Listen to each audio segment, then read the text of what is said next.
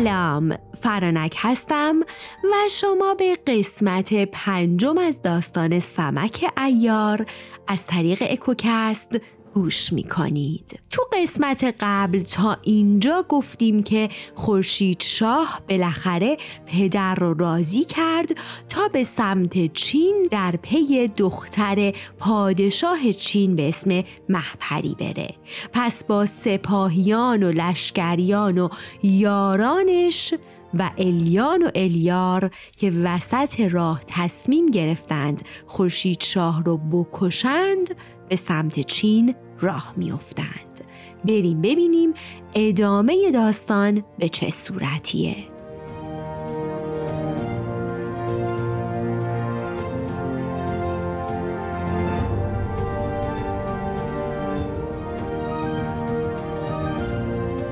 خداوند چنین تقریر فرمود که الیان و الیار غلامی کوچک به نام تمورتاش داشتند که بسیار زیبا و عاقل بود.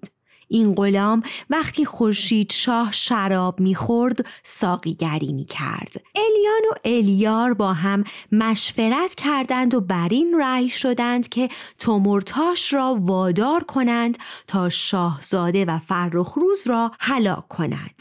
پس غلام را نزد خود فراخواندند و گفتند کاری به عهده تو گذاشته ایم که اگر آن را به انجام رسانی تو را آزاد کرده از مال دنیا بی نیازت می کنیم و پهلوانی سپاه را نیز به تو می دهیم. تمورتاش شرط ادب به جا آورد و گفت بنده ام و هرچه فرمان دهید همان می کنم. گفتند کاری سهل است و شدنی، مقداری از این دارو را بگیر و نزد خود نگهدار. وقتی شاهزاده میل شراب کرد در جامش بریز. در جام شراب شاهزاده و فرخروز هر دو تا بخورند و هلاک شوند.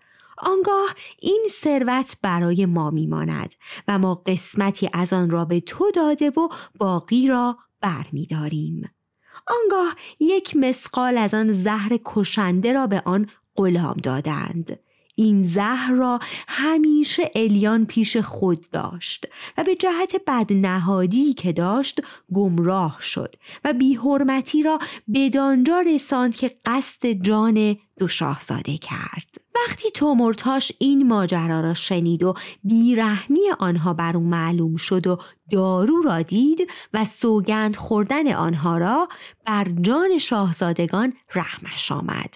غمگین شد، دلش سوخت. با خود گفت جای تأسف است که جوانانی چنین بر دست این نابکاران هلاک شوند. مدتی در اندیشه فرو رفت تا چاره‌ای بیابد. پس با دل چنین گفت ای جوان، مگر هیچ عقل نداری که چنین کنی و اینقدر نمیدانی که اگر آنها را هلاک کنی این دو پهلوان تو را زنده نمیگذارند و در روز قیامت نیز گرفتار میشوی و جایت در دوزخ خواهد بود و بهره‌ای از دنیا نیز نخواهی برد.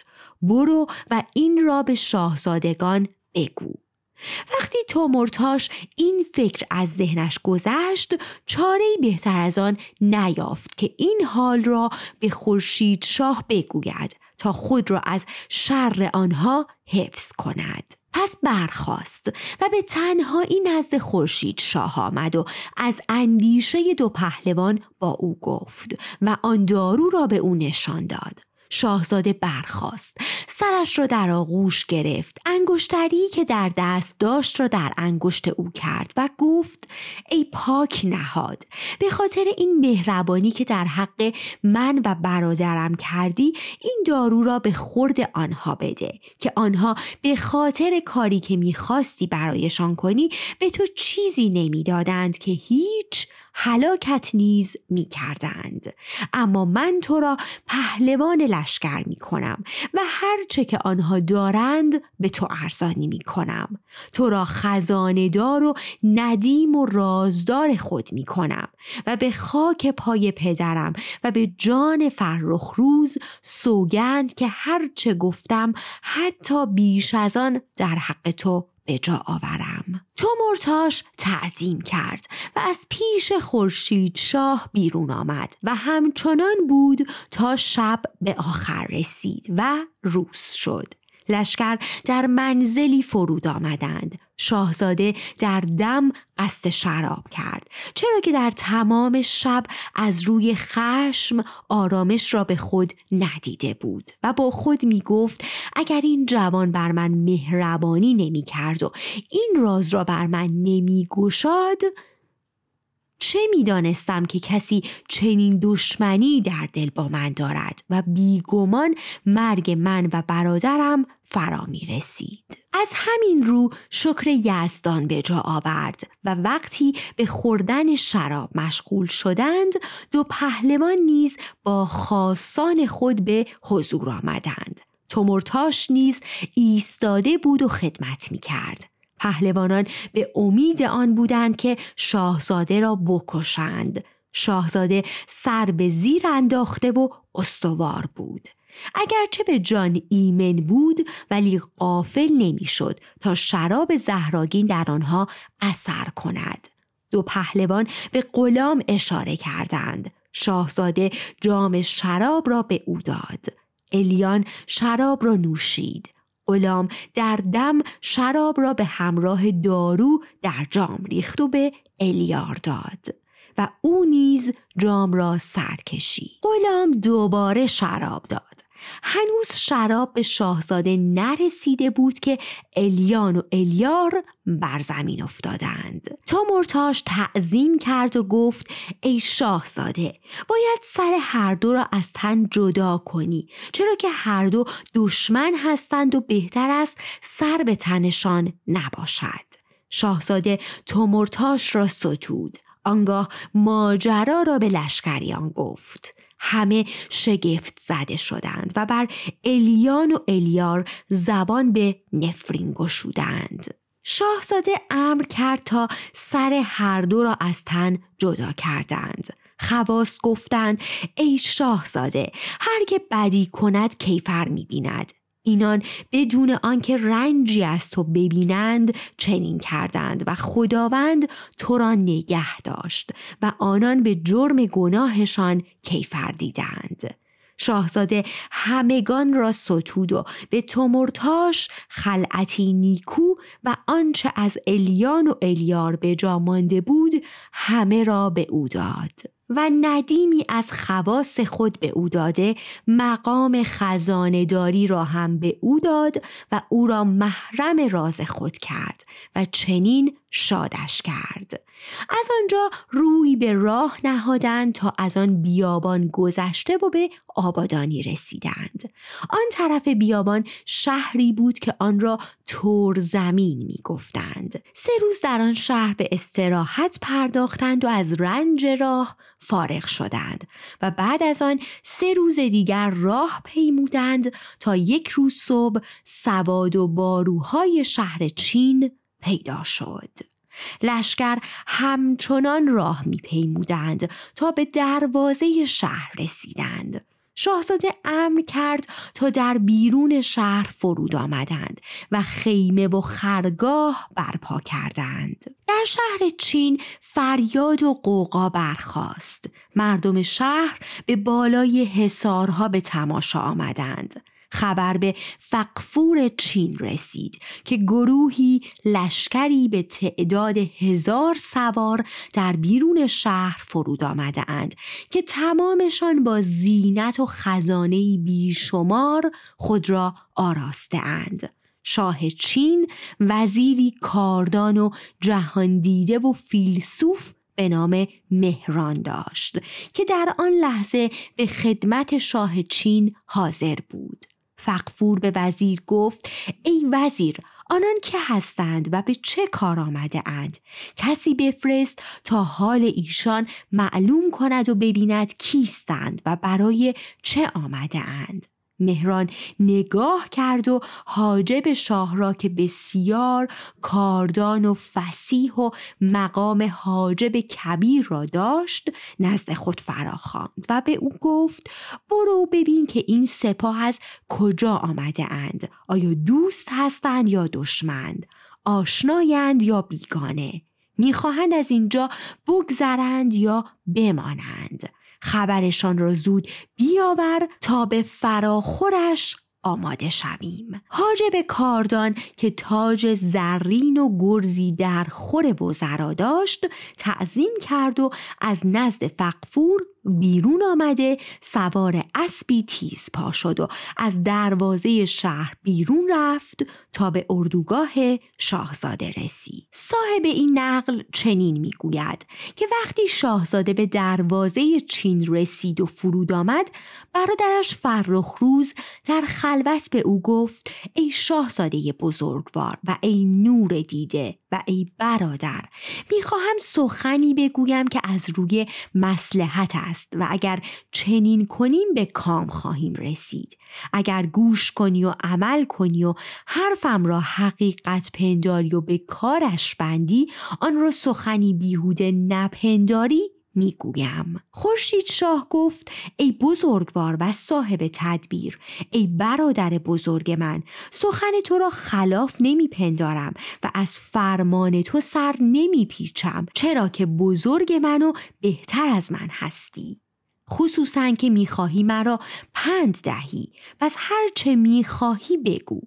فرخروز گفت: ای شاهزاده، بدان و آگاه باش که کار بسیار دشواری در پیش گرفته ای و در راهش باید جانفشانی کنی و جان نیز بسیار عزیز است و بیهوده نباید آن را برباد داد، چرا که همه برای زندگی کردن هر کاری می کنند. وقتی زندگی نباشد حاجتی به این همه کوشش و تلاش نیست و همه چیز برای راحتی جان است. این برادر تو اندیشه خوب کرده که نمیتوان جز آن عمل کرد. بین من و تو از نظر موی و روی و گفتار و قد و بالا هیچ تفاوتی نیست و هیچ کس نمیتواند ما را از هم باز شناسد مگر خدمتکاران قدیمی و آنها نیز تنها از روی لباسمان بین ما فرق میگذارند و بسیاری نیز به اشتباه میافتند و این تقدیر الهی است که این گونه باشد. باید که لباس خود را در من پوشی و مرا به جای خودت بنشانی تا وقتی ما را به بارگاه فغفور بردند و ناگزیر دایه آمد و مسئله پرسید و من نتوانم جوابش را بدهم، دایه مرا میبرد و تو میمانی، باشد که بتوانی چاره‌ای کنی. اگر زنده بودم که تو مرا میرهانی و اگر کشته شدم تو به خونخواهی من برمیایی و کوششت را به کار میبندی تا کام دل برآوری و من نیز برای تو جانم را فدا میکنم. خورشیدشاه او را دعا کرد و گفت: ای برادر، این کار برای من پیش آمده است. عاشق من هستم، در هوای دل چنین من آواره شده ام و از خانمان بریدم. تو را نیز به همراه خود در رنج و بلا افکنده ام. من باید جانم را فدای تو کنم، تو بمان و اگر اتفاقی برای من افتاد به مادر و پدرم خبر ببر. تو به کین خواهی من کمر همت بربند. فرخروز گفت: ای برادر، اول به تو گفتم که اگر این کار را می کنی برایت بگویم و تو گفتی می کنم. حال نمی توانی حرفت را پس بگیری. باید چنین کرد که من مصلحت را در این می بینم. خورشیدشاه چون چنین دید در همان دم لباس خود را به فرخروز پوشاند. فرخروز به بارگاه آمد و بر تخت نشست و خورشیدشاه در خدمتش ایستاد و هیچ یک از خدمتکاران متوجه نشدند. در همین وقت حاجب شاه چین رسید. کسانی که بر در بارگاه به نگهبانی ایستاده بودند خبر دادند که از درگاه فغفور حاجبی آمده است. فرمان چیست؟ شاهزاده امر کرد تا او را به حضور بیاورند. فرخروز روی تخت نشسته بود و خورشیدشاه در خدمتش ایستاده و غلامان و خدمتکاران صف کشیده بودند که حاجب وارد شد. از دیدن فرخروز که بر تخت نشسته بود بر جای ماند و تعظیم کرد و زمین ادب بوسید و شروع به مدحش کرد. آنگاه گفت: ای جوان خوب روی، شاه جهان فغفور میخواهد بداند که شما از کدام طایفه اید، از کجا می آیید و چه میخواهید و علت آمدن شما به این سرزمین چیست؟ بر ما معلوم کنید تا بر هر چه نظر دارید در جهت تهیه آن براییم. وقتی حاجب چنین گفت، فرخروز سرش را بالا گرفت و گفت: ای حاجب بزرگ، سلام من را به فغفور برسان و به او بگو که من خورشیدشاه فرزند مرزبانشاه پادشاه سرزمین حلب و تمام شامات هستم. آگاه شدیم که شاه در پس پرده دختری عفیف و زیبا دارد. من به خواستگاری این دختر به این سرزمین آمده ام و هیچ کار دیگری ندارم و تنها طالب دامادی شاه هستم.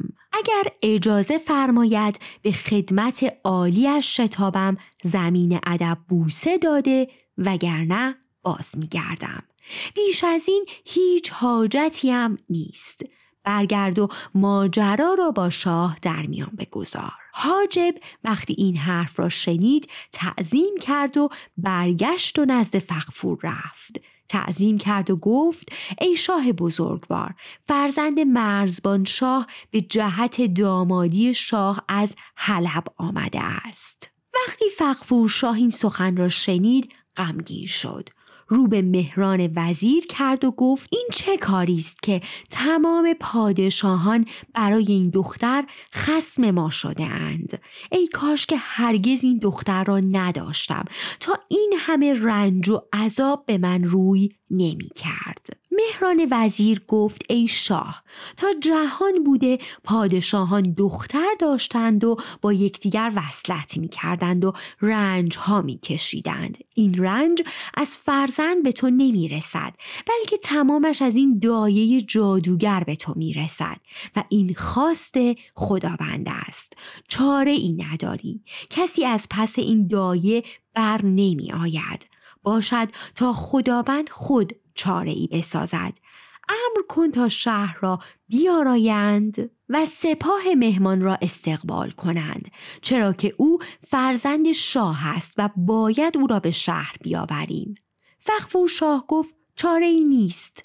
مهران گفت: تمام مردم دنیا می دانند که این کار را تو نمی کنی. شاه امر کرد تا منادی در شهر ندا دهد تا شهر را با زینت‌ها بیارایند. مردم به کار آذین‌بندی شهر پرداختند. فغفور امر کرد تا مهران وزیر با خواص و سپاه به همراه حاجبان با هزار سوار آراسته رو به سوی اردوگاه خورشیدشاه نهند. به خورشیدشاه خبر دادند که گروهی از شهر به استقبالشان میآیند. شاهزاده بر روی تخت شاهی نشست و جبه شاهوار در بر و کمربند پادشاهی بر کمر بسته و تاجی گوهرنگار بر سر گذاشت. خورشیدشاه به خدمتش ایستاده بود و تمورتاش نیز در مقام محافظ خدمت می‌کرد. غلامان همه برای خدمت به شاهزاده صف کشیده بودند و در این هنگام مهران وزیر به همراه تمام همراهان خود وارد شد.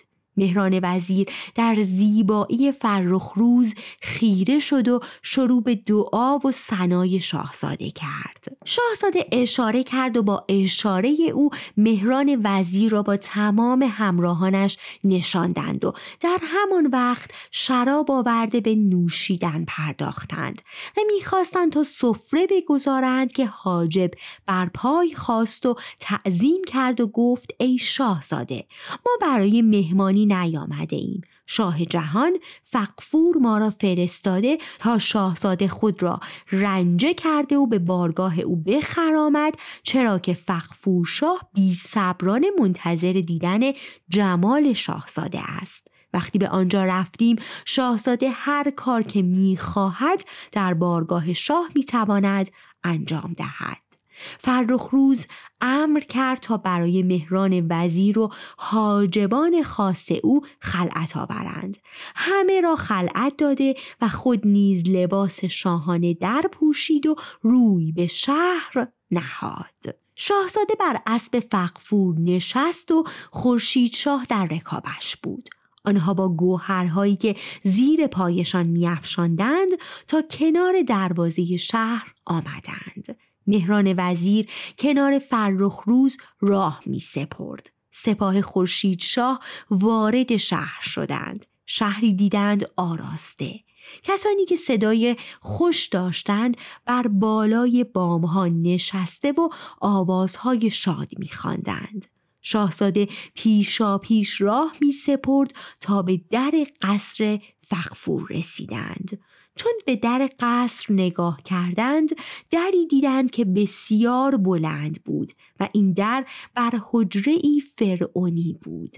حصیرهای مصری آویزان کرده بودند و غلامان صف کشیده بودند. در همین وقت حاجبانی با تاجی طلایی آمدند و آستین فرخروز را گرفته و او را از اسب پایین آوردند. نگهبانان زنجیرهای زرین را باز کردند و پردهداران پرده ها را کنار زدند. فرخروز از پرده اول گذشت، به پرده دوم رسید، ایستاد و چون گذشتند پرده سوم و بعد پرده چهارم و از پرده پنجم گذشته پرده ششم را دیدند که آن پرده هم کنار زده شد. فرخروز چون نگاه کرد خانه‌ای دید همچون کاخ جمشید شاه. طول و عرضش چهارصد قدم در چهارصد قدم بود. آجرهایی به چهار رنگ مختلف در آن به کار برده شده بود. در وسط سرا از سنگ رخام و فیروزه حوزی ساخته شده بود و در آن ماهی انداخته بودند. ماهیان به رنگ‌های طلایی و نقره‌ای در حوض روان بودند. روبرویشان تختی از ساج و عاج و آبنوس و صندل انداخته و فغفورشاه در میان چهار بالش نشسته تاج بر سر گذاشته بود. سمت راستش تختی زرین و نقره‌ای نهاده بود و غلامانی به زیبایی ماه در حالی که پوششی از اطلس در بر و کلاهایی بر سر نهاده بودند در دو طرف تالار ایستاده. عمرای لشکر و تازیانه داران تازیانه بر ساق کفش می‌زدند و تکبیرگویان پیش تخت شاه آمدند و شروع به ثنا و دعای شاه کردند و بالش گرد بر روی تخت گذاشتند. فرخروز بر روی تخت زرین نشست. فغفورشاه در قد و بالا و چهره فرخروز نگریست و او را جوانی شایسته و چالاک و خوب روی یافت. مهران وزیر و پهلوانان دیگر نیز در او خیره شدند. با اشاره وزیر شرابداران شراب آورده و در جام‌های طلایی و نقره‌ای ریختند. چاشنیدار برای هر کدام چاشنی و شراب داده و همگان به نوشیدن پرداختند. آنگاه خانسالار آمد، سفره گسترد، همگی غذا خوردند. فغفور با وزیر و ندیمش نشست و بعد از خوردن غذا برخاست. همه در فرخروز خیره شده بودند و او را می ستودند. فراشان آمدند و تشت و آفتابه آوردند، همگی دستها را شستند، آنگاه مجلس بزمی آراستند. نقلدان‌های طلایی و نقره‌ای آورده، مطربان خوش‌آواز چنان نواسر دادند که صدایشان به آسمان رسید. آنگاه ساقیان آنقدر شراب دادند تا سرهایشان از باد گرم شد. فغفورشاه با فرخروز به گفتگو پرداخت و گفت: ای شاهزاده، قدمت بر این سرزمین مبارک و میمون باد. به چه کاری آمده و در طلب چیستی؟ فرخروز گفت: ای شاه بزرگوار، بنده به خدمت آمده ام به آن امید که قبول فرموده و دختری که در پس پردهداری به من ارزانی کنی تا بدین ترتیب خاندان مرزبان شاه و فغفور شاه به هم پیوند خورند. فغفور وقتی این حرف را شنید سر به زیر افکند و مدتی به اندیشه فرو رفت. پس گفت ای شاهزاده، اگر به جای این یک دختر صد هزار دختر داشتم همه را به تو می دادم. چه کسی است که دامادی چون تو را نخواهد؟ اما نمی خواهم در این وصلت اصرار کنی. این را از این بابت نمی گویم که تو مناسب نیستی، بلکه برای مصلحت خودت می گویم. به خداوند جهان آفرین سوگند که اگر پادشاهیم را بخواهی آن را به تو تسلیم می کنم و لحظه‌ای در این کار درنگ نمی کنم. اما در طلب دختر من مباش که تمام خاص و عام در اینجا حاضرند و می دانند که احوال دختر من چگونه است. میدانم تو نیز شنیده‌ای که این بر همگان آشکار است و میدانند که من چگونه از دست دایه جادوگرش عاجزم. تا کنون بیست و یک شاهزاده به خواستگاری او آمده، از عهده کار او نتوانستند بر بیایند و در این کار سر باخته اند.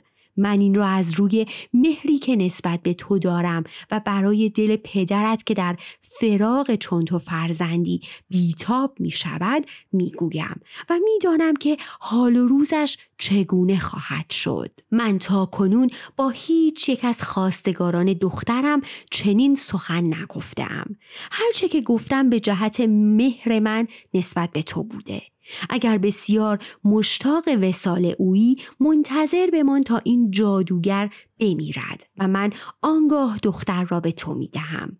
فرخروز گفت می دانم که خیرم را می خواهی، اما من چنین عجز به خود راه نمی دهم که منتظر بمانم تا دایه بمیرد.